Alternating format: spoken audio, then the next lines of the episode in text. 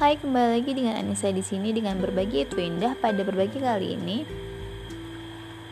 uh, aku mau ceritakan di Instagram aku tuh aku sering share itu yang uh, kadang personal story, kemudian juga uh, tentang kesehatan, kemudian tentang sebenarnya nggak jauh dari dari apa ya dari dari apa yang terjadi dan ya terjadi di diriku dan apa yang aku pelajari sih.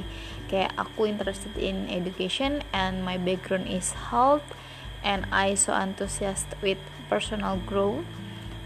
Jadi ya seputar itu sebenarnya apa yang aku sharing gitu. Dan karena salah satu yang aku sharing itu kan tentang kesehatan gitu. Kayak ibu hamil, ibu menyusui dan lain sebagainya jadi ada uh, kan partisipannya banyak gitu. Dan di situ ada laki-laki juga kan. Jadi uh, adiknya ini ibaratnya belum dikaruniai omongan terus udah gitu uh, kakaknya nih yang cowok itu nasihatin suruh konsul sama aku gitu. Jadi kayak secara langsung tuh kayak buat aware menurut aku ya kayak sedikitnya membuat aware tentang kesehatan sedikit sedikit sedikit demi sedikit gitu.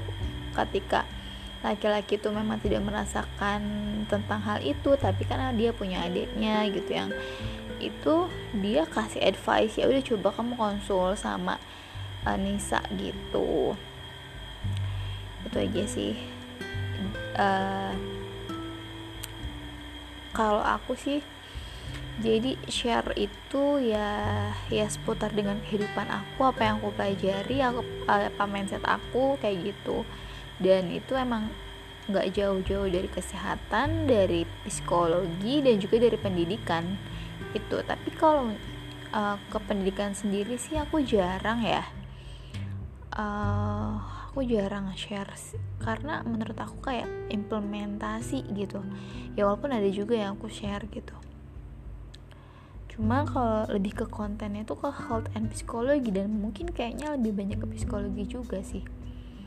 Itu bye. See you in the next next next next see you in the next in the next podcast. Bye bye